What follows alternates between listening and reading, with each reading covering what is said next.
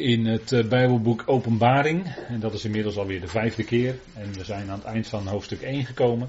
En we gaan beginnen met hoofdstuk 2 vanavond. Ik wilde dat ook lezen met u. Vers 17 van hoofdstuk 1 tot en met 7 van hoofdstuk, vers 7 van hoofdstuk 2. Verder zullen we niet komen vanavond. En we willen graag eerst beginnen met gebed. Trouw vader, wij danken u dat we zo deze avond hier bij elkaar mogen zijn. Dank u wel dat we dat weer doen rond dat woord van u. En dat is het profetisch woord, vader. Dank u wel dat u in uw woord de toekomst aanzegt. Dank u wel dat we geen aparte profetieën buiten uw woord nodig hebben. Maar uw woord zelf is voldoende, vader. En de apostel Paulus heeft het gecompleteerd. We danken u dat we die heerlijke verwachting hebben als lichaam van Christus. Dat wij weggeroepen zullen worden bij de bazuin. En ineens weg zullen zijn van deze aarde. Dank u wel, Vader, voor die verwachting die u ons geeft. Dat is niet omdat wij beter zijn, maar omdat u dat zo behaagt om te doen. En dank u wel, Vader, dat u ook met uw volk Israël, wat uw oogappel is, wat uw uitverkoren volk is, wat geweldige beloften heeft en u zult ze allemaal ook aan hen vervullen. Dank u wel, Vader, dat we die plaats ook mogen zien, de schriftuurlijke plaats van het volk Israël. En ook onze plaats kennen daardoor. Dank u wel, Vader, dat we zo vanavond bij elkaar zijn om te horen naar uw woord en om daarvan te spreken. Geeft u daarin wijsheid en inzicht, de genade om die dingen te kunnen overdragen die u bedoelt en wat er staat geschreven. Dank u wel, Vader, dat we in alles van u afhankelijk zijn en dat u ons zo vanavond wilt leiden. Mag het een gezegende avond zijn, die is tot eer van u en tot opbouw van ons geloof. Zo dank u daarvoor, Vader, in de machtige naam van uw geliefde Zoon. Amen. Goed, ik wilde met u dan lezen hoofdstuk 1 vanaf vers 17 tot en met 2 vers 7 van het Bijbelboek Openbaring. En daar staat, en toen ik hem zag, viel ik als dood aan zijn voeten en hij legde zijn rechterhand op mij en zei tegen mij, wees niet bevreesd. Ik ben de eerste en de laatste en de levende. En ik ben dood geweest en zie, ik ben levend tot in de eonen van de eonen. Amen. En ik heb de sleutels van het rijk van de dood en van de dood. Schrijf nu op wat u hebt gezien en wat is en wat hierna zal geschieden. Het geheimenis van de zeven sterren die u in mijn rechterhand hebt gezien en van de zeven gouden kandelaren is, de zeven sterren zijn de engelen van de zeven gemeenten en de zeven kandelaren die u hebt gezien zijn de zeven gemeenten. Schrijf aan de engel van de gemeente in Efeze, dit zegt hij die de zeven sterren in zijn rechterhand houdt, die te midden van de zeven gouden kandelaren wandelt. Ik ken uw werken, uw inspanning en uw volharding, en weet dat u slechte mensen niet kunt verdragen, en dat u hen op de proef hebt gesteld die van zichzelf zeggen dat zij apostelen zijn, maar het niet zijn. En dat u hebt ontdekt dat zij leugenaars zijn. En u hebt moeilijkheden verdragen en volharding getoond. Om mijn naam hebt u zich ingespannen en u bent niet moe geworden. Maar ik heb tegen u dat u uw eerste liefde hebt verlaten. Bedenk dan van welke hoogte u bent gevallen en bekeer u en doe de eerste werken. Maar zo niet, dan kom ik spoedig bij u en zal uw kandelaar van zijn plaats wegnemen als u zich niet bekeert. Maar dit hebt u voor, dat u de werken van de Nicolaïten haat, die ook ik haat. Wie oren heeft, laat hij horen wat de geest tegen de gemeenten zegt. Wie overwint, hem zal ik te eten geven van de boom des levens, die in het midden van het paradijs Gods staat. Tot zover deze woorden uit Openbaring. En we hebben de vorige keer uh, zijn we geëindigd bij het getal 7, omdat dat regelmatig in Openbaring voorkomt. En we hebben ervan gezien dat het een Hebreeuws woord is. Het is de Hebreeuwse letter Zayin, dat is de 7. En dat is eigenlijk het eh, woord Shebo, Shin Bet Ayin. En dat betekent vol zijn of tevreden zijn of genoeg hebben. Dat zit allemaal eigenlijk in dat begrip 7. En 7 drukt eigenlijk uit wat, datgene wat compleet is in deze oude schepping. U weet het getal 8, dan ben je bij een nieuw begin. Dat is dus de nieuwe schepping. En uh, dan ben je dus voorbij de 7. En dat geldt in zekere zin natuurlijk ook voor het getal 50. Namelijk na 7 maal 7 heb je het jubeljaar, de 50, maar dan ben je ook in de 8. En heb je dus een nieuw begin. En valt dus het hele land in Israël dan vrij hè, in een jubeljaar. Zo zou het eigenlijk moeten. En dat is dan weer een heel nieuw begin. Dan valt alle uh, bezit weer terug in de oorspronkelijke handen van de oorspronkelijke bewoners. En dat is een hele goede economisch principe. Het zou zo moeten zijn dat dat in de hele wereld geldt. En dat zou heel wat problemen in de economie oplossen. Maar dat is niet het geval. En de zevende, als we dus bezig zijn in het boek Openbaring, nou dan hebben we al gelezen van zeven sterren, zeven gouden kandelaren, zeven boodschappers, zeven geesten zullen we lezen, uh, schalen komen we nog tegen, zegels, bazuinen, allemaal zeven. En dan staan we met het Bijbelboek Openbaring, wat grotendeels handelt over een vrij korte tijdsperiode, namelijk de overgang van de, deze huidige boze eon, de derde eon, naar de vierde eon, die van de duizend jaren. ten onrechte wel het duizendjarig vrederijk genoemd. Nou, die uitdrukking komt nergens in de schrift voor. Maar het heet gewoon de duizend jaren. En dat zal inderdaad wel een periode zijn van shalom, inderdaad, dat wel. Maar dat is, daarmee is nog lang niet alles gezegd. Er valt nog wel wat meer te zeggen over die duizend jaar hoor. Dat is lang niet allemaal pais en vree in, uh, hè, als je de schriften nagaat. Maar goed, de drempel van de zevende dag zitten we dan. En de zevende dag is eigenlijk de grote Shabbat van deze oude schepping. Dan komt alles tot rust. Shabbat wil zeggen rust. Hè. En dan, uh, dan is het werk voltooid. In de zevende dag is het werk voltooid. Dan is het af. En dan zitten we dus op de zevende duizend jaar. Nou, dat is ook een zeer Joodse gedachte hoor. Dat je zit in de zevende duizend jaar, want de Joden, hè, een van de kenmerken van het Jodendom, het Judaïsme bedoel ik dan, is uh, dat zij uh, een messiaanse verwachting hebben. Dus als de Messias komt, dan breekt de Shabbat aan en dan is ook tegelijkertijd het einde van het Judaïsme. Dat is wat, uh, vraagt u het maar na aan rabbijnen. Dan zullen ze dit bevestigen wat ik nu zeg. Dit is hun geloof, hè? dit is hun verwachting, zeg maar. Nou, geloof, verwachting. En dat is dus de zevende duizend jaar. En dan zit je dus in de Shabbat. Rust. En dan is alles vol. Dan is, dan is deze oude schepping, die komt tot rust. En is tevreden, maar is nog lang niet volmaakt. Want er moet daarna plaats, deze oude schepping, de naam zegt het al, moet plaats gaan maken voor een nieuwe schepping. En dat is ook zo met het oude verbond, hè, dat is precies hetzelfde principe. Het oude verbond moet plaats maken voor het nieuwe verbond. En uh, dat is een geweldige zaak. Hè? Oud als, dat zegt Hebreeën ook, als iets oud genoemd wordt, dan is het niet ver van de verdwijning. Zolang iets oud is, dan moet het plaatsmaken voor het nieuwe en dat komt dan ook het nieuwe verbond. Dat is dus de zeven. Hè? Vandaar dat we de zeven ook zo vaak tegenkomen in het Bijbelboek Openbaring.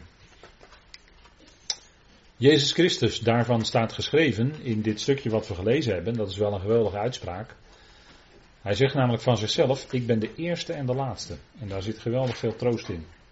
Want alles wat daartussen zit, dat kenmerkt zich door onder andere, als ik u een aantal dingen noem van deze oude schepping, het kenmerkt zich door sterven, lijden, verdrukkingen, moeite, pijn. Maar gelukkig is hij ook de laatste. Dat wil zeggen, hij staat ook aan het eind. En aan het eind, dan komt het goed. Want hij is namelijk de levende. Hij is uit de doden opgewekt. Daar hebben we bij Pasen weer bijzonder bij stilgestaan. Hij is uit de doden opgewekt. En daarom zegt hij hier, ik ben de levende. Dus hij zegt het eigenlijk drie keer. Hè? Ik ben dood geweest. En zie, ik ben levend. Nou, duidelijker kan je het niet zeggen volgens mij. En hij is natuurlijk ook de levensvorst, de levendmaker. Hè, zoals de eerste Adam een levende ziel werd, zo is hij een levendmakende geest. En dan weet ik wel dat dat een bepaalde manier van spreken is. Maar hij bezit wel die geestelijke kracht om allen levend te maken. En hij is de eersteling van de oogst. Hè? En als de eersteling er is, dan komt de rest ook hij is de eersteling garve zou je kunnen zeggen. Die heen en weer bewogen werd op de Pinksterdag. de eersteling, eh, nee, de paasdag, sorry. Op eh, het feest van de ongezuurde broden. Op de tweede dag daarvan moest de eersteling garve van de gerstenoogst moest, uh, bewogen worden. Zo was het. En dan is dat de garantie dat de hele oogst ook gaat komen. En de gerstenoogst is de eerste oogst van het jaar. in Israël in principe.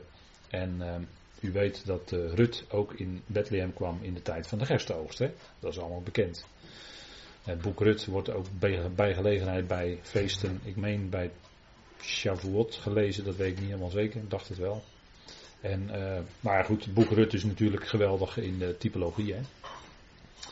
Dat is dus ongelooflijk hoeveel typologie daarin zit.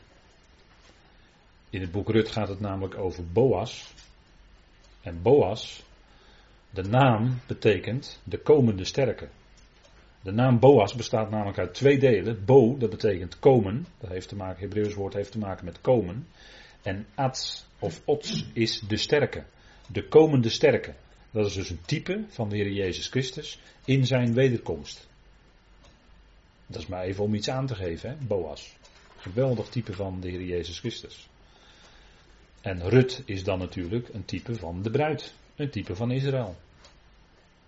Uw God is mijn God. Dat zullen zij dan ook zeggen. U bent mijn God. Ze zullen de naam des Heer aanroepen. En zo zullen zij gered worden. Wat dacht je wat? Nou, dat zijn zo'n paar even van die typen die in dat boek Rut zitten. Hè? Maar als je dat gaat behandelen, ja, dan kom je zoveel tegen. Maar hij is de levende. Hij is dus de sterke, de levende. Hij is dood geweest. Maar zie, ik ben levend, zegt hij. In triomf. Tot in de eonen van de eonen. Daarin zal hij zich de levende betonen. Amen. En na de eonen hoeft hij dat niet meer te zeggen, want dan is er alleen nog maar sprake van leven, dan is er geen sprake meer van dood, dan is de tweede dood opgegeven. Alles wat ooit maar dood kon zijn, is weg. Alle dood is weg dan, dat bestaat dan helemaal niet meer. Er is alleen maar sprake van leven. Daarom spreekt de schrift over eonisch leven. Dat gaat over leven in de komende eonen. Na de eonen hoef je niet meer te spreken over leven, want dan is ieder levend gemaakt.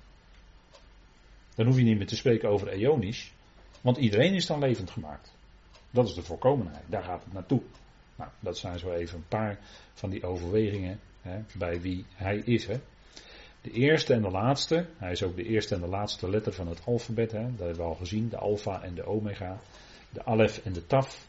Dat is hij, want hij is het hele woord van God. Hè. Hij is de uitvoerder van het woord. Daarom is hij het woord, dat kon hij ook van zichzelf zeggen. Nou, dat is natuurlijk geweldig. Hè? Hij staat ook centraal in dit Bijbelboek. Daarom zullen we voortdurend in de studies, zal hij centraal staan. Uiteraard, dat kan niet anders. Dus hij is de levende, hè? tot in de eonen van de eonen. Zo is het correct vertaald. Hè? Niet in alle eeuwigheid, dat is een filosofische vertaling. Maar in de eonen van de eonen, dat is wat er echt staat. Dat is veel nauwer op de grondtekst. Hè? Amen, ja, dat is betrouwbaar. Dat, is, uh, dat geloof ik. Hè?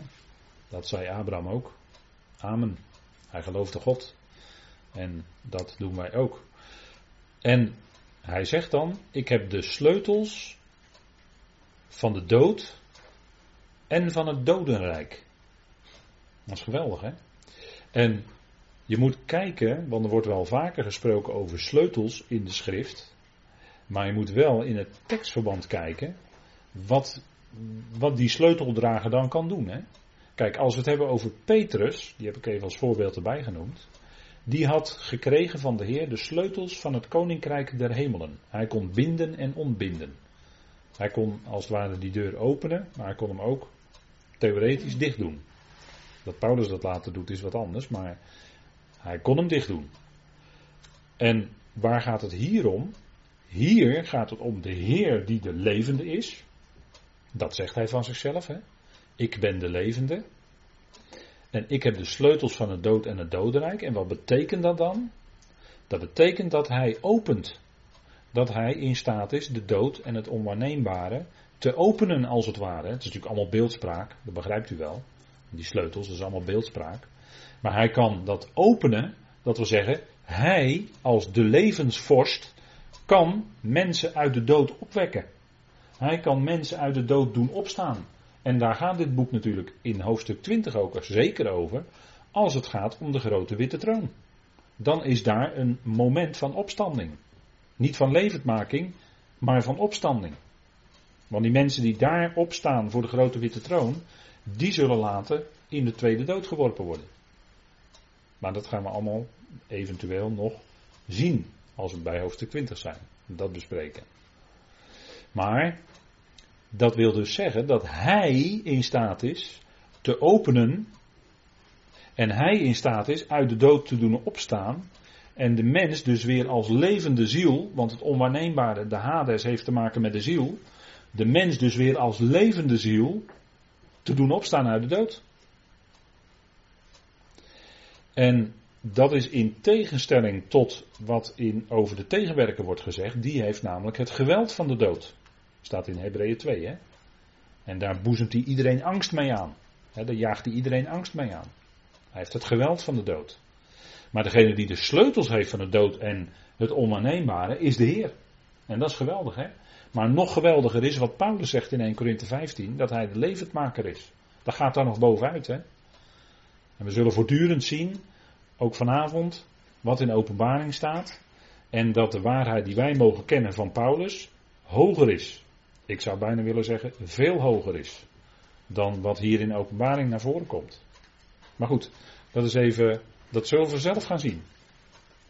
Dus hij opent. Hij is de levende.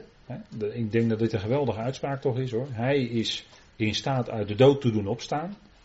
En we weten zelfs levend te maken. Buiten het bereik van, voor altijd buiten het bereik van de dood te brengen. En dit is eigenlijk wat wij zien in onze tijd. Wij zien in de verte, zien wij de donkere wolken van de verontwaardiging van God komen. En het geweldige is dat Paulus in Thessalonicense zegt dat wij gered worden uit het komen van de verontwaardiging. U bent altijd gewend te lezen toren, maar ik spreek liever over verontwaardiging. En die komt wel, en wij, zullen, wij zien dat in de verte ook al komen, maar wij zullen gered worden, zegt Paulus in 1 Thessalonicense 1, uit het komen van de verontwaardiging. Dan is hij er dus nog niet, maar hij is bezig te komen. We moeten goed, altijd goed scherp lezen, hè? 1 Thessalonicense 1 vers 10. dat is een hele belangrijke onderscheid tussen niet dat wij in die verontwaardiging komen, want zo wordt het ten onrechte door sommigen dan gelezen.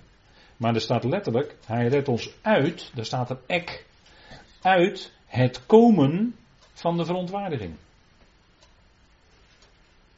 En we hebben ook gezien bij de dag des Heren, dat als die dag des Heren bezig is te komen, dat het dan is de dag van de toren.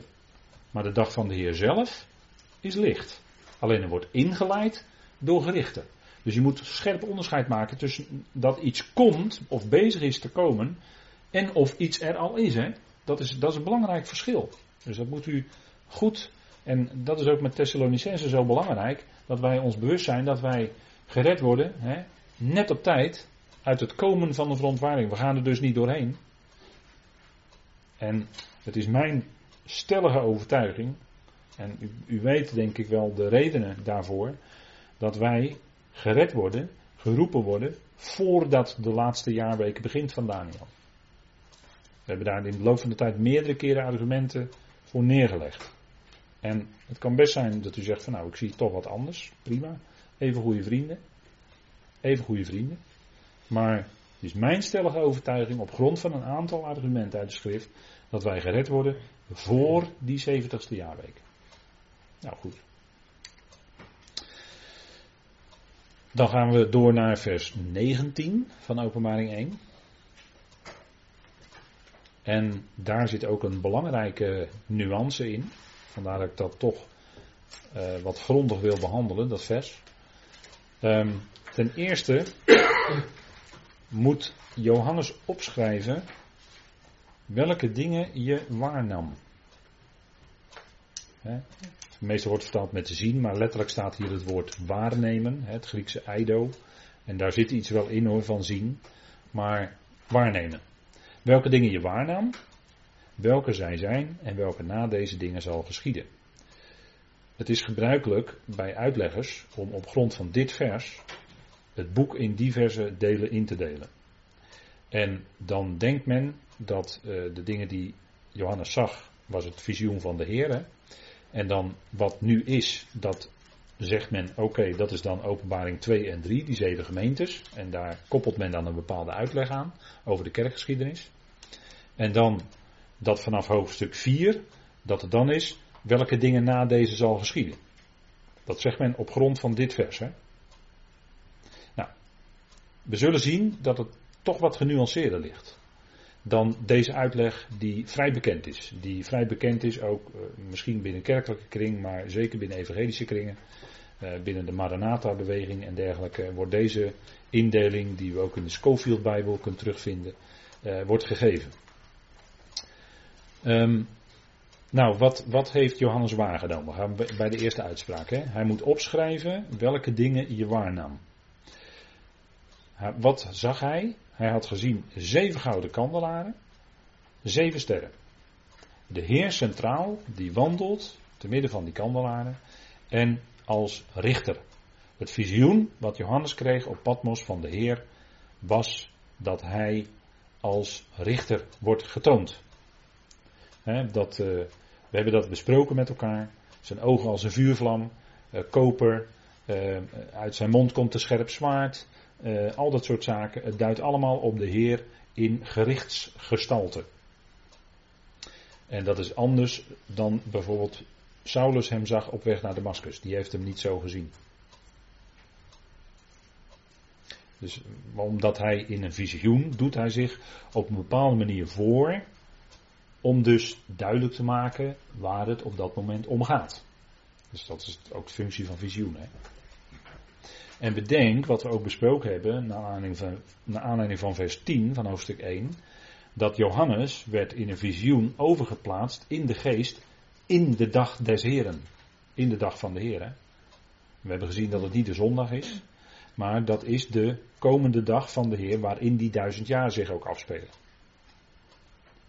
En die dag van de Heer die wordt ingeleid door gerichten. En daar spreekt de openbaring uitgebreid over. Dus Johannes werd overgeplaatst in een visioen in de dag des Heren. En dan ziet hij de Heer in zijn gestalte als richter. Dat moet u even goed voor ogen hebben. Dat is wat Johannes tot op dat moment had waargenomen. En dan heb je eigenlijk al de sleutel tot dit vers, hè, wat ik nu gezegd heb. Nu heeft u eigenlijk al de sleutel. Hè. Want wat wil dat zeggen? Dan wil dus zeggen dat je dus als hij daar is in die dag des Heren en de Heer zo ziet, dan ben je dus al voorbij deze tijd van genade. Dan ben je al dus voorbij de tijd waarin het lichaam van Christus wordt geroepen. Begrijpt u? Kijk, als je een vers wil uitleggen, dan moet je dat doen vanuit de context. Dat heb ik nu gedaan. Het tekstverband geraadpleegd. En dan kom je met vers 19 toch uh, iets anders uit dan wat men in het algemeen als uitleg heeft over die zeven gemeentes. Dan uh, de volgende uitspraak. Dat is de tweede zin. En welke zij zijn. Daar zou je bijna overheen lezen. Maar dat is juist nu net waar het om gaat in dit vers. Kijk, welke zij zijn, dat wordt vaak uitgelegd als dat er bedoeld wordt wat er nu is in deze tijd. Maar, als, ik heb dat even uh, aan de hand van uh, de uitleg van broeder Nog, dat zeg ik er gelijk bij, maar dit, dit vind ik wel erg fundamenteel en erg goed gefundeerd.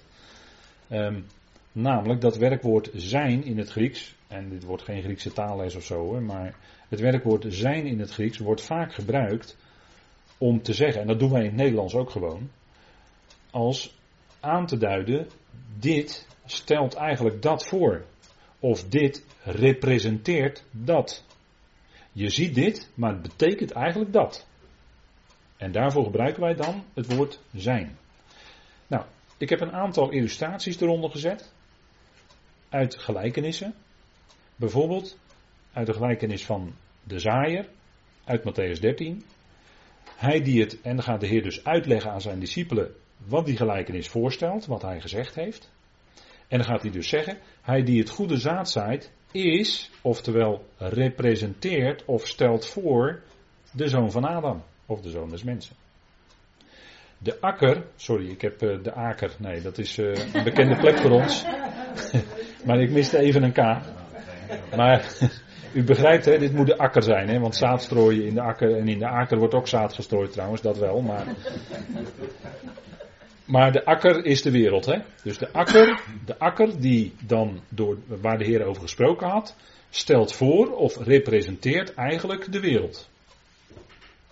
De vijand die dat andere zaad had gezaaid, is de tegenwerker, is de duivel, hè, de diabolos.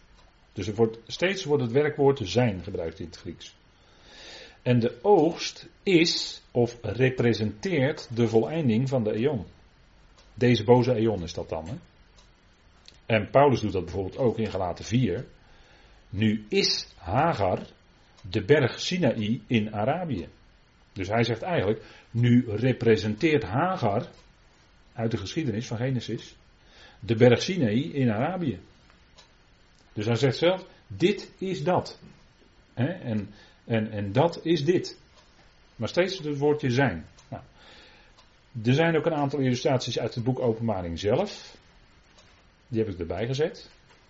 openbaring 4 vers 5, 5 vers 6, 17 vers 9, 12, 15 en 18.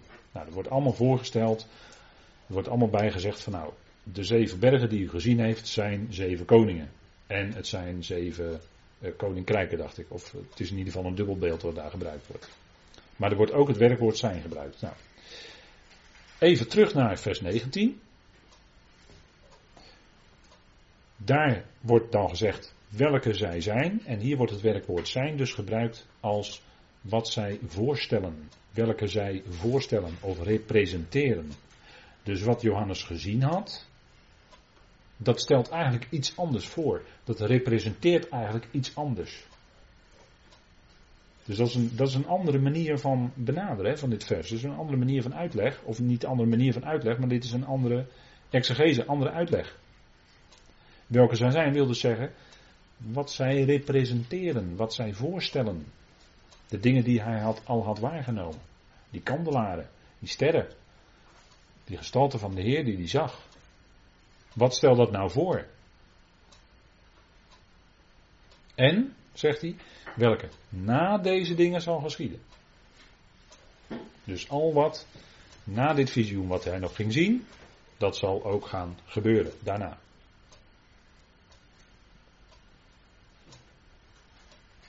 Ja, dus dat is een belangrijke, dit is een hele belangrijke, belangrijk punt in dit vers. En welke, welke na deze dingen gebeuren, wat nu volgt, dus met andere woorden, wat nu volgt, hoofdstuk 2 en 3, is dus nog toekomst. En wordt ondersteund door dat hij in de geest was in de dag des Heren. En is wel weliswaar in het begin, in het, in het aanbreken van die dag des Heren, dat wel. Maar dat wil dus zeggen, dat wat nu gezegd gaat worden aan die zeven gemeentes, of aan die boodschappers van die zeven gemeentes, en die moeten dan natuurlijk doordragen in die gemeentes, dat is dus iets anders dan nu het lichaam van Christus wat wordt uitgeroepen. En anders kom je ook, loop je ook hopeloos vast. En ik heb wel uitleggen gehoord hoor, van dat de, de boodschap aan deze zeven gemeentes gewoon op het lichaam van Christus werden toegepast. Gewoon aan de gelovigen. En, en uh, ik zat er ook bij, die zaten te luisteren, werd allemaal gewoon toegepast. Nou, dat, uh, dat gebeurt gewoon. Omdat men dan zegt van nou, het heeft ook een boodschap voor ons. Ja, ik, daar ben ik helemaal niet van overtuigd. Uh, dit is toekomst. Die zeven gemeentes, die zullen er zijn, letterlijk in Azië, dus in wat, eh, het huidige Aziatisch Turkije, zeg maar. Maar die, dat zijn dan, wat zijn dat dan voor gemeentes? Nou, dat zijn Joodse gemeentes. Joden-christen-gemeentes. Het zijn wel gelovigen, want ze kennen de Heer. De Heer geeft een boodschap aan ze door. Maar het zijn Joden-christen-gemeentes. Het is nu niet, het gaat niet om het lichaam van Christus. Dat moet u absoluut niet denken. En ik weet wel, ik, ik heb dus al genoemd die uitleg van dat het zeven fases in de kerkgeschiedenis zijn. Ik ken die uitleg heel goed. Die heb ik meerdere keren gehoord. Maar ook dat klopt niet. En natuurlijk zijn er bepaalde dingen die elkaar soms opvolgen. En die kun je dan misschien herkennen. Maar het is absoluut geen overzicht over de kerkgeschiedenis. Zo kun je dat niet stellen. Dat gaat echt niet op. Dus het gaat niet over het lichaam van Christus. Absoluut niet. Nou. Dan gaan we naar vers 20. We gaan naar vers 20. En daar wordt het geheimenis, daar wordt het uitgelegd. Hè? Wat is nu dat geheimenis van die zeven sterren? Die je in mijn rechterhand hebt gezien.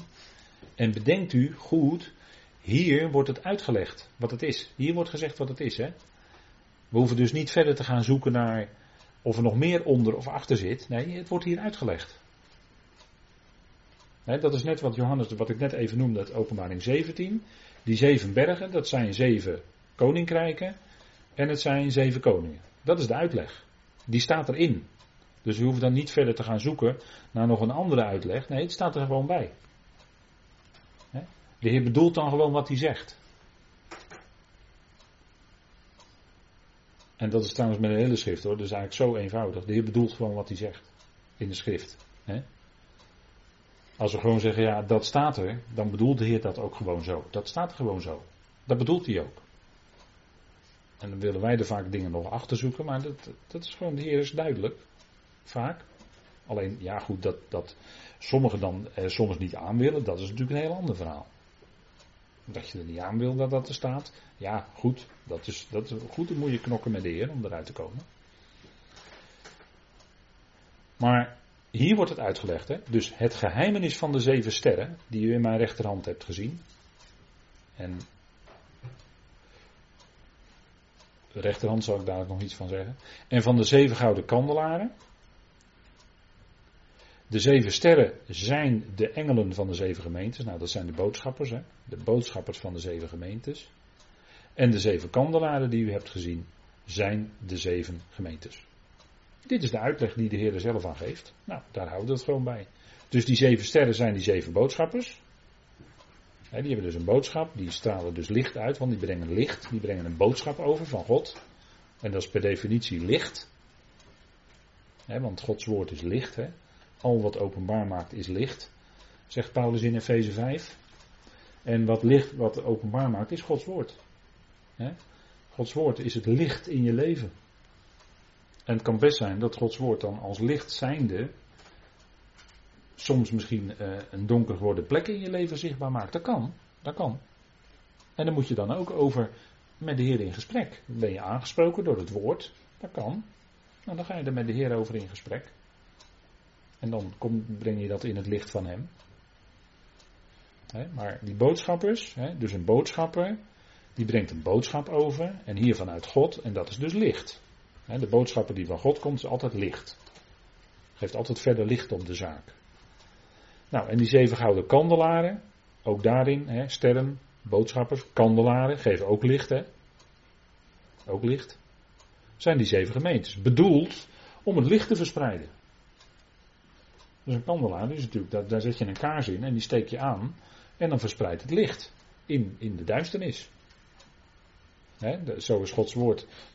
de opening van uw woorden verspreidt licht. Dat staat in de psalmen. Dat is toch overduidelijk voor ons. Nou, dan zouden we dus dat woord niet dicht laten, maar openen. Want dat geeft licht. wat mensen allemaal beweren en menselijke filosofietjes en noem alles maar op. Nou, het kan allemaal heel interessant zijn, maar of het nou licht brengt, dat weet ik niet. Gods woord wel. Dat brengt wel licht, absoluut.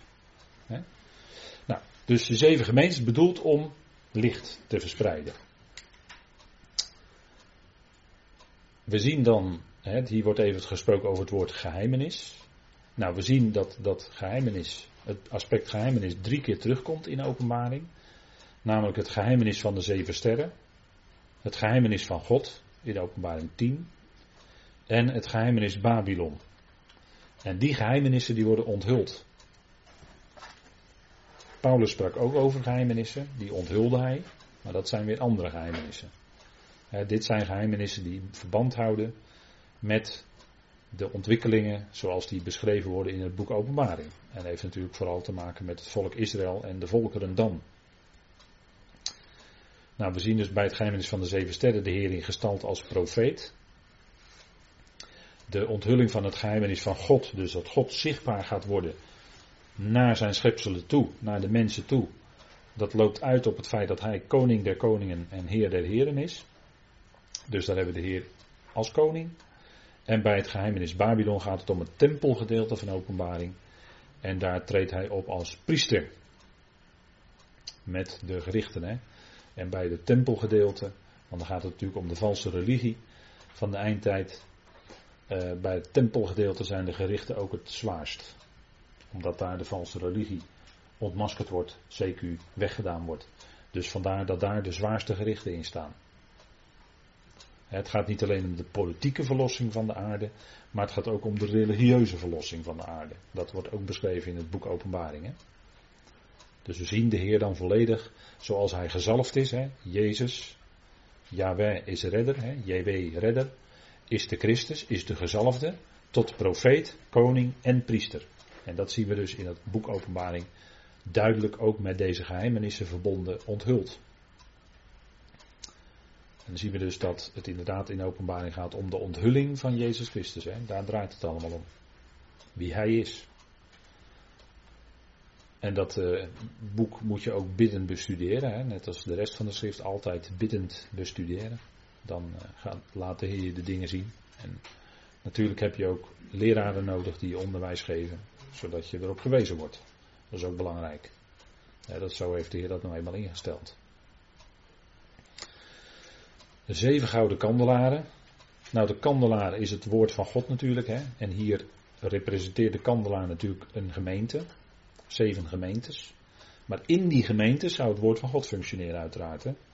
Want als het woord van God niet in je midden functioneert, dan ben je geen gemeente. Dan kan je heel gezellig bij elkaar zitten. En heel humaan bezig zijn.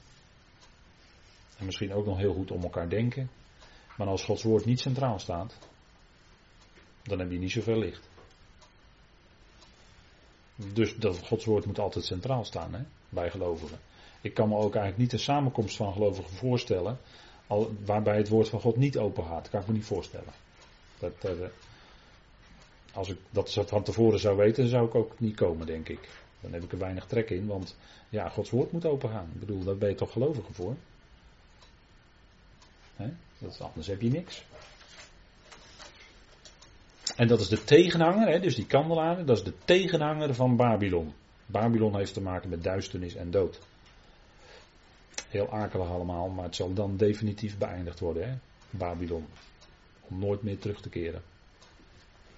Daar komt echt nooit meer terug, Babylon. Dat is definitief over en uit. Dan. Daar zorgt de Heer zelf voor. Heel kort, in één uur. In één uur tijd. Ik geloof dat het gewoon letterlijk is. De Heer kan het in één uur doen hoor. In één uur kan een hoop gebeuren hoor. In een uur. In een uur kan de Heer heel Babylon verwoesten en dat gaat hij ook doen. Dat, dat staat daar. In één uur is verwoest. Dat is gelijk uit. Nou, hij had zeven sterren in zijn rechterhand. En rechterhand, dat is iets wat uh, uh, zeven keer in openbaring genoemd wordt de rechterhand wordt zeven keer genoemd in openbaring. Zes keer de rechterhand van de Heer en één keer een andere rechterhand. En een ster, ons woord ster, is uh, afgeleid van het Hebreeuwse satar en dat betekent verbergen of verborgen zijn. een, een, ster die zie je eigenlijk niet. Je ziet wel de straling van de ster, maar de ster zelf zie je niet. Die is verborgen. En daar is het woord Esther, de naam Esther ook van afgeleid. Hè? Esther, het boek Esther, is uh, eigenlijk gaat over de verborgen, de verborgen redder van Israël, is JW. Maar zijn naam komt niet in het boek voor, alleen op een verborgen manier komt hij dan weer wel voor. Hè? Dat kunt u allemaal bij, bijvoorbeeld bij Dr. Bullinger nalezen in zijn Companion Bijbel. Hij komt vijf keer de naam van JW in een bepaalde vorm komt die wel voor. Maar die naam is dus verborgen. De naam van God wordt niet expliciet in het boek Esther genoemd. Maar we zien God wel aan het werk, want hij redt zijn volk. Door middel van Esther, maar hij redt zijn volk. Van de ondergang, van Haman. En daar zien we duidelijk de hand van God. En daarin zien we eigenlijk ook dat het boek Esther op een verborgen manier handelt eigenlijk over deze tegenwoordige tijd. Maar goed, dat is een heel ander verhaal. Dat is een heel ander verhaal. Maar Esther is toch een heel bijzonder boek. redding van zijn volk. Dus dat heeft allemaal te maken met het woord ster. Hè. Het Hebreeuwse woord voor ster is anders hoor. Dat is niet uh, satar of zo. Maar dat is iets van kubiek, dacht ik. Uh, maar goed, het is wel opmerkelijk deze dingen. Maar hij had zeven sterren in zijn rechterhand. En dat zijn dus die zeven boodschappers van de zeven gemeentes. En rechterhand in de schrift is de plaats van macht. Rechterhand is de plaats van macht. Hè? Als er spreekt over zijn uitgestrekte rechterhand, dat wil zeggen dat de Heer dan op dat moment zijn macht laat gelden. En dat Christus nu gezet is aan zijn rechterhand, wil zeggen dat God niet letterlijk een rechterhand heeft natuurlijk, maar dat is beeldspraak uiteraard. Maar het staat ervoor dat de Heer nu gezet is door God in de plaats van macht. Dat zegt hij zelf ook in Matthäus 28. Mij is gegeven alle macht in hemel en op aarde. Alleen zien wij nu, ik voeg er altijd gelijk aan toe, hè. Alleen zien wij nu nog niet dat hem alle dingen onderworpen zijn. Dat is, dat is dan weer Hebreeën 2. Maar wij zien Jezus met eer en heerlijkheid gekroond. Dat wel. Maar we zien het nu nog niet. Maar hem is wel gegeven alle macht in hemel en op aarde. En dat is voor ons als gelovigen een geweldige, heerlijke zekerheid. En daar zit ook heel veel troost in. Hè? De Heer is geplaatst aan zijn rechterhand. En we moeten goed bedenken dat wij als gelovigen, als leden van het lichaam van Christus, met hem daar ook geplaatst zijn. Geestelijk gezien. Je moet dat toch even bedenken. Hè? En dat wij zelfs als lichaam van Christus hem compleet maken. Dat, dat, is geweldig hoor, maar dat is, dat ik midden in de Efezebrief natuurlijk. Maar dat is natuurlijk geweldig hè, dat wij hem compleet maken. En hij is in plaats van macht, hij is aan de rechterhand Gods. Nou, en, en zo, hè, dus die zeven sterren, die zijn in zijn macht, in zijn rechterhand. Daar heeft hij dus een volledige macht over. En die zet hij in op de plaatsen waar hij ze hebben wil. Die zeven boodschappers. En die spelen in het hele boek Openbaring een belangrijke rol, om het zo maar te zeggen. Dus die boodschappers zijn heel erg belangrijk. Ze brengen natuurlijk de boodschap van de Heer over aan de mensen. Maar die rechterhand, dat is in het Hebreeuws Yamini. Ik had het eh, bij de gelaten brief over Benjamin, de Benjamin. Maar Ben, dat is dus zoon, zoon van mijn rechterhand. Maar door middel van een bepaalde eigenheid zou het ook kunnen betekenen eventueel zoon van mijn laatste dagen. Maar goed, dat, is even eh, dat voert nu even te ver om daar dieper op in te gaan. Maar in ieder geval lezen we dat al in openbaring 1 vers 16. En die sterren komen dus nu terug. Nou, hier zien we dat het uh, zonnetje nog lekker schijnt. En ik heb deze dia er maar even tussen gezet. Om te laten zien dat wij nog in de tijd van genade leven. De zon van de genade schijnt nog volop. Maar in de verte zien we al wel de donkere wolken komen van de verontwaardiging van God die over de wereld gaat komen. maar voordat die zon wordt verduisterd door die wolken, dan zijn wij weg. Nou, we zien Jezus Christus als profeet, hè, als hij die boodschap aan de Ecclesia's brengt. Hij spreekt. Hij is de profeet. Hij is de profeet waar Mozes van sprak in Deuteronomium. Er zal een profeet komen. Dat is de Messias en dat is hij. Hij is de profeet. Hij sprak profetisch te midden van zijn discipelen in Matthäus 24 over de laatste dingen.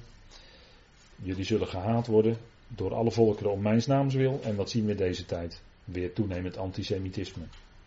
En zo is het, dat heeft de Heer voorzegd. Hij is profeet. Hij spreekt profetisch. Dat wil zeggen, hij spreekt het woord van God. He, dus niet per se alleen toekomst, maar het woord van God spreken, dat is profeet zijn. en uh, profeteren in de gemeente, ik, laatst, zag laatst nog een boekbespreking van een boek wat daarover ging. Profeteren in de gemeente, Zeg men kan een nuttige aanvulling zijn, maar ik, ik, ik heb daar helemaal geen, ik heb daar niets mee, want het woord van God is eigenlijk al compleet. Dus waarom zouden wij dan nog proberen te profiteren als gelovigen naast het woord van God? Dat is niet, niet in deze tijd aan de orde. Misschien in de tijd van waar Paulus nog over spreekt in 1 Korinthe 12 en 13. Maar niet meer in deze tijd. dat het profeet in de gemeente opstaat en dan zegt zo spreekt de Heer en dan komt er een profetie. Ehm, nee, Gods woord is compleet. En als je die dingen gaat toetsen aan de schrift, dan zul je ook ontdekken dat het vaak niet klopt. Het zet gelovigen eerder op een verkeerd spoor dan dat het uh, echt is tot opbouw. En wat tot opbouw is het woord van God zelf. Wat compleet is, dat hebben wij compleet. Wat willen we dan nog meer?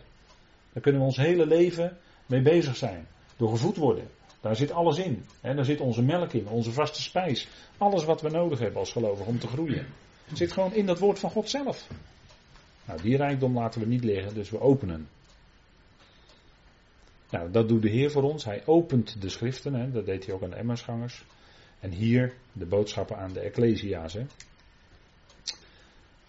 Nou, de structuur van de zeven gemeentes, die zou je kunnen vergelijken met Israëls geschiedenis. Daar is een mogelijkheid toe.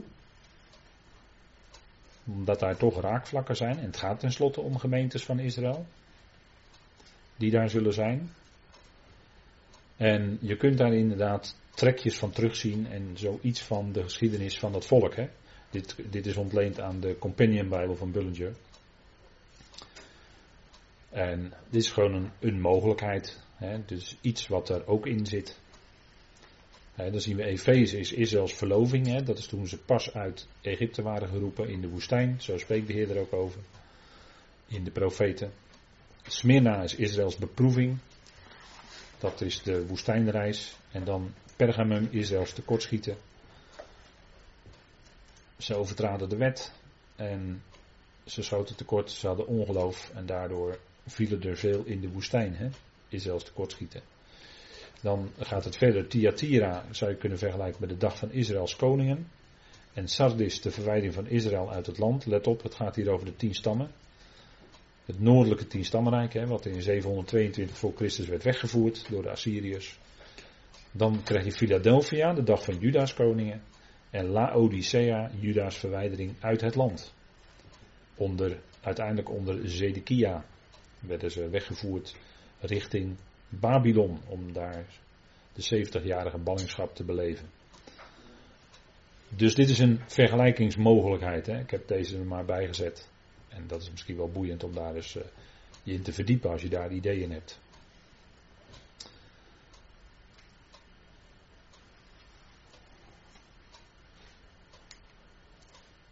De zeven gemeentes in openbaring. Dit hebben we eigenlijk al min of meer besproken. De zeven gemeentes van openbaring 2 en 3. Wanneer speelt dit zich af is altijd de vraag.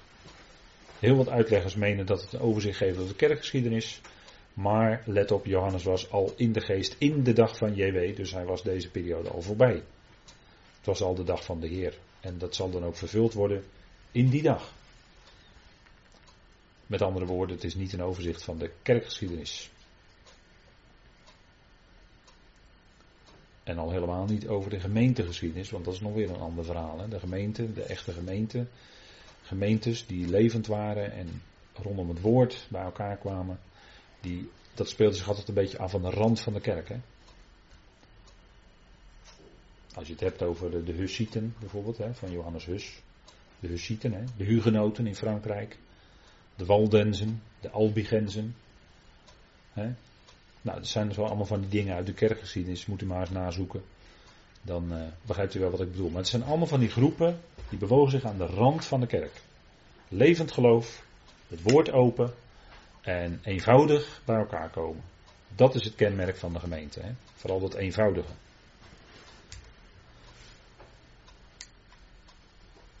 Efeze. Efeze.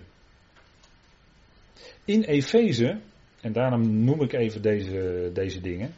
In Efeze was een, een van de zeven antieke wereldwonderen. Dat was namelijk de tempel van Artemis.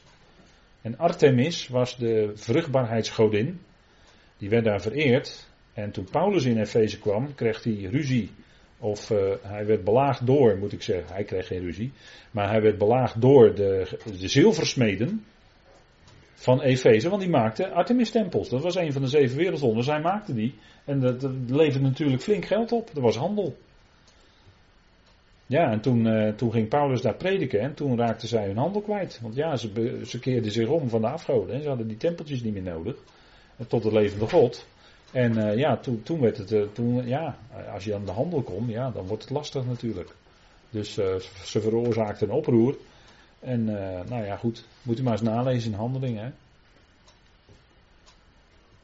Maar hier gaat het dus om de gemeente van Efeze. Dat is dus niet de gemeente zoals die door Paulus toen gesticht werd.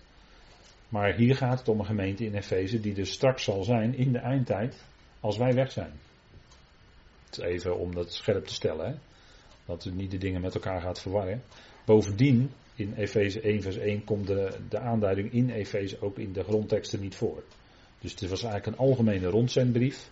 We zeggen altijd Efeze, maar strikt genomen staat er niet in Efeze in de grondtekst daar.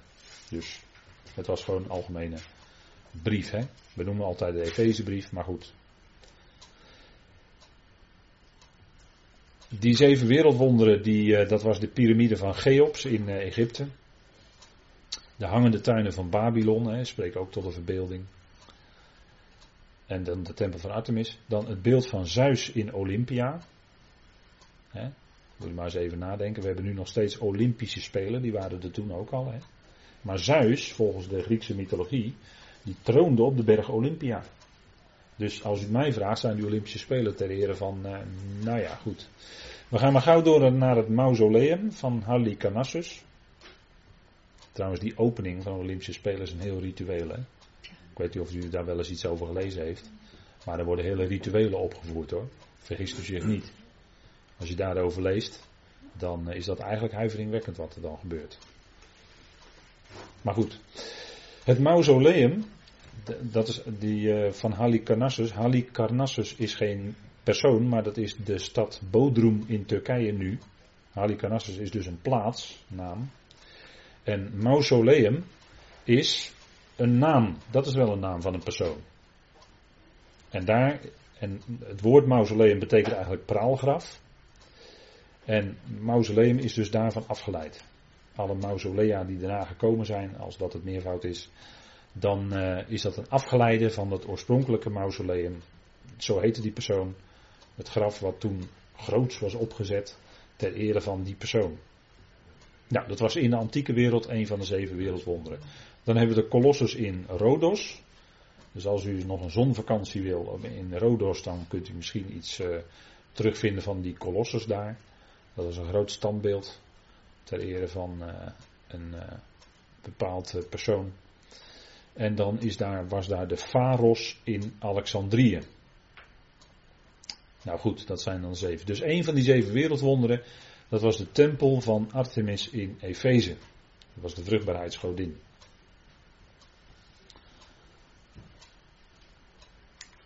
Efeze. De boodschap aan Efeze.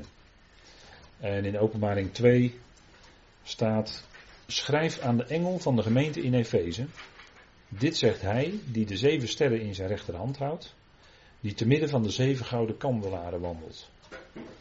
De naam Efeze is mogelijk afgeleid van het Griekse woord efiemi, of efiemi, en dat betekent toelating of verlangt. Als u in het namenboek kijkt, dan zult u daar zien als betekenis begeerlijk. Maar het heeft iets te maken met toelaten of dat wat verlangd wordt.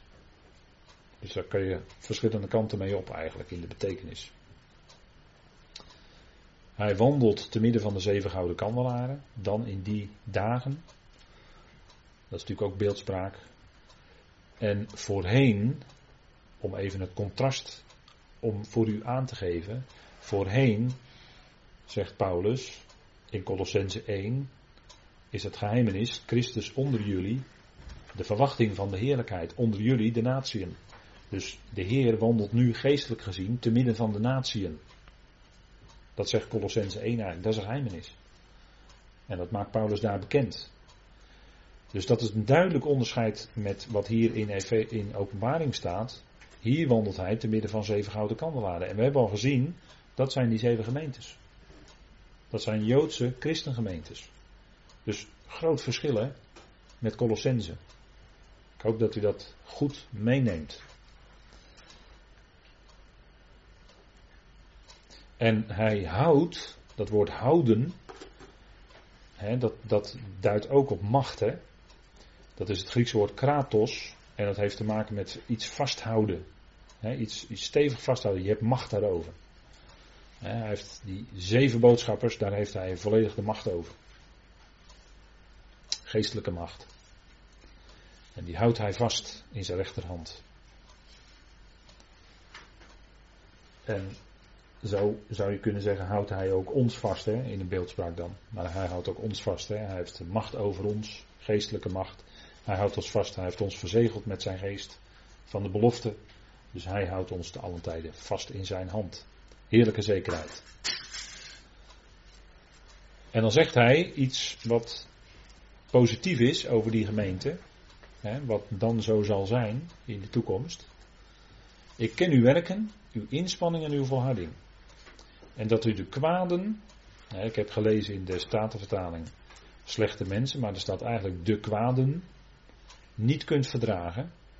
En u hen op de proef hebt gesteld, die van zichzelf zeggen dat zij apostelen zijn, maar het niet zijn.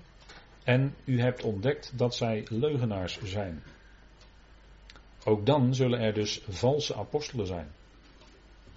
En zegt u ja, ook dan, wat bedoel je dan? Nou, vandaag aan de dag zijn die er ook. Vandaag de dag zijn er ook valse apostelen. En het gaat me niet om iets aan te vallen, maar er is een genootschap waar men apostolische opeenvolging kent. En ik heb daarmee de naam al gezegd. Hè? Maar dat zijn geen apostelen, want je had in de tijd van de twaalf en van Paulus en Timotheus had je apostelen. Maar apostelen zoals die er toen waren, want dat bedoelt men dan in de opvolging, die zijn er niet meer. Na die tijd was het een afgesloten zaak. Dat is toen overgegaan. Gods woord is compleet. En toen was het afgelopen met de apostelen. Dus als er verondersteld wordt dat er daarna een apostolische successie opeenvolging is geweest, dan is dat niet correct. En Paulus spreekt daar ook over, want ik zeg wel nu zijn er apostelen, maar Paulus spreekt daarover in 2 Korinthe 11. Laten we even met elkaar opzoeken.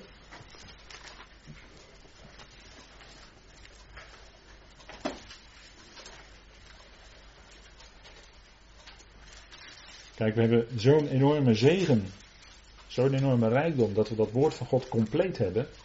Want het woord van God, daarmee kunnen we eigenlijk alles ontmaskeren. Kunnen we alles aantonen. Kunnen we alles toetsen. Dat is, dat is een grote zegen. En dat zouden we ook doen. Kijk, en die Corinthiërs, die waren nogal lastig, om het zo maar te zeggen. Ik heb laatst andere woorden gebruikt. Dat was zeker van toepassing, nog steeds. Maar goed.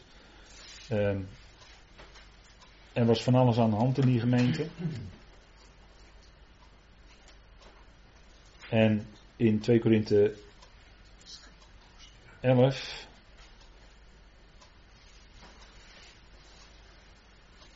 Daar zag je dus ook dat die Corinthiërs die graag naar anderen wilden luisteren en naar andere boodschappen, dat ze ook makkelijk te misleiden waren daardoor.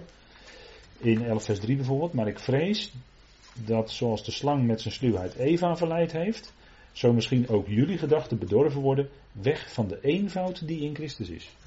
Zij volgen misschien hele mooie redeneringen of sprekers die heel mooi konden spreken, maar is het ook waar naar de schrift? Want, zegt Paulus, als er iemand komt die een andere Jezus predikt, dat kan dus kennelijk. Een andere Jezus kan dus kennelijk gepredikt worden dan de Christus van de schriften. Dat kan. Ik ga er nu niet te diep op in. Die wij niet gepredikt hebben. Of als u een andere geest ontvangt dan die u ontvangen hebt. Ook dat kan. Ook dat kan, jawel. En dat gebeurt. Dat gebeurt. Of een ander evangelie dat u niet aangenomen hebt, dan verdraagt u dat best. Dus een ander evangelie. Een andere boodschap. Ja, maar dat, dat gaat niet aan. Dat gaat niet aan. Geen andere evangelie brengen. Maar die Corinthiërs die verdroegen dat zeer wel. En dan zegt Paulus, ik ben van mening dat ik in niets minder ben geweest dan de apostelen bij uitstek. Daar bedoelt hij dan die, waarschijnlijk de twaalf mee. En dan zegt hij, kijk.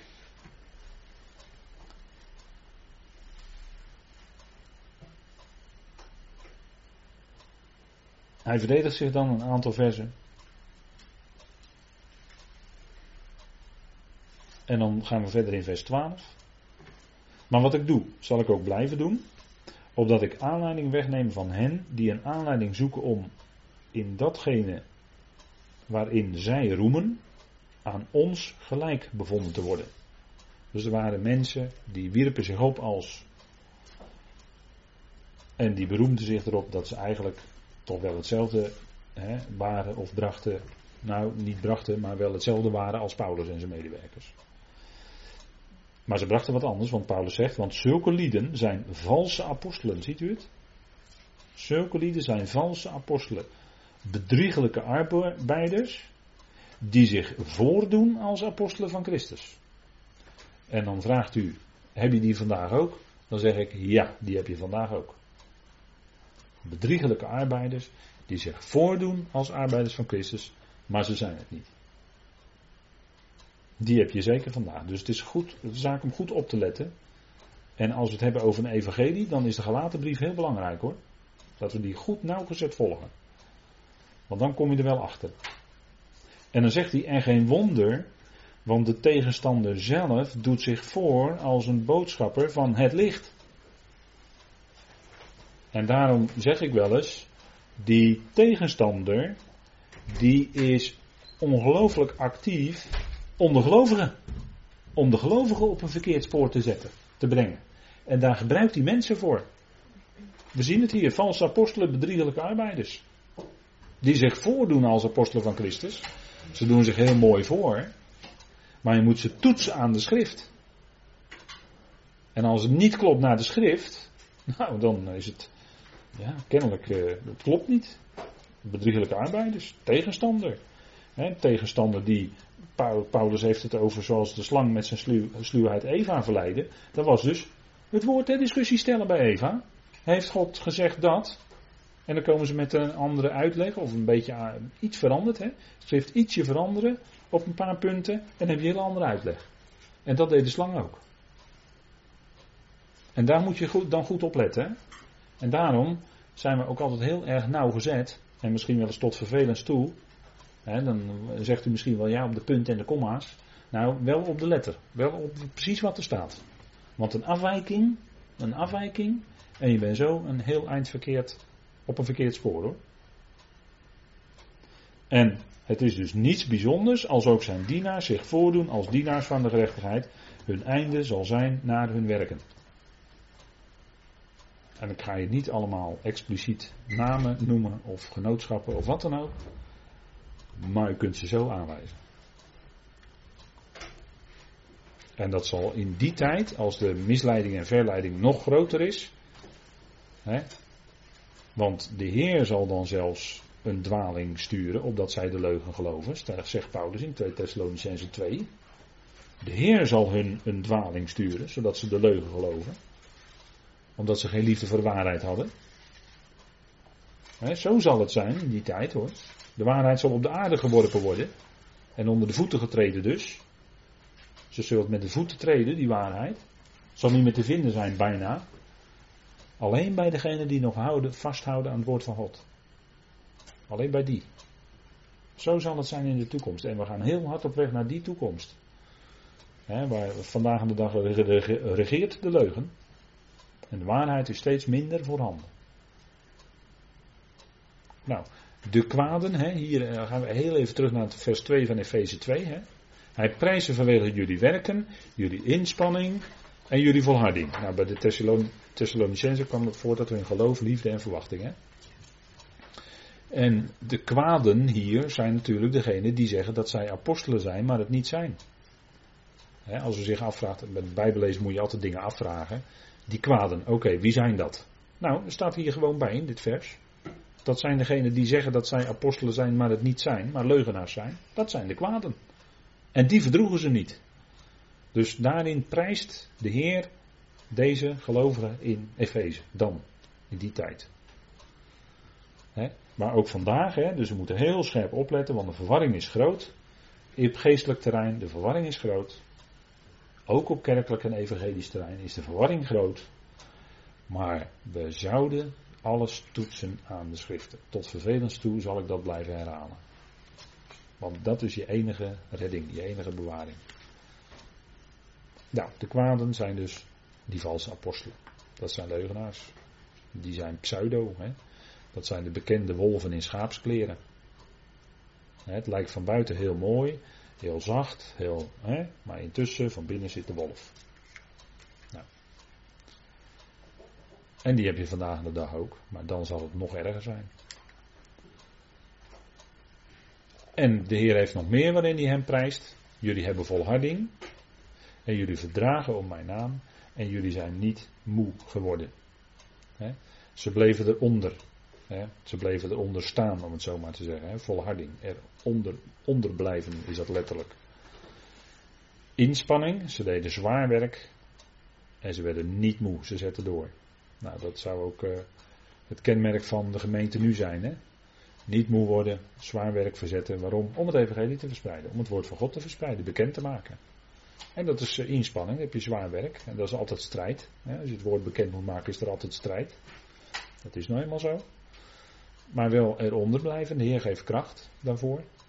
Nou, straks zullen zij ook zo zijn. Goed, we gaan heel even pauzeren. En dan gaan we na de pauze weer verder met deze ernstige boodschap.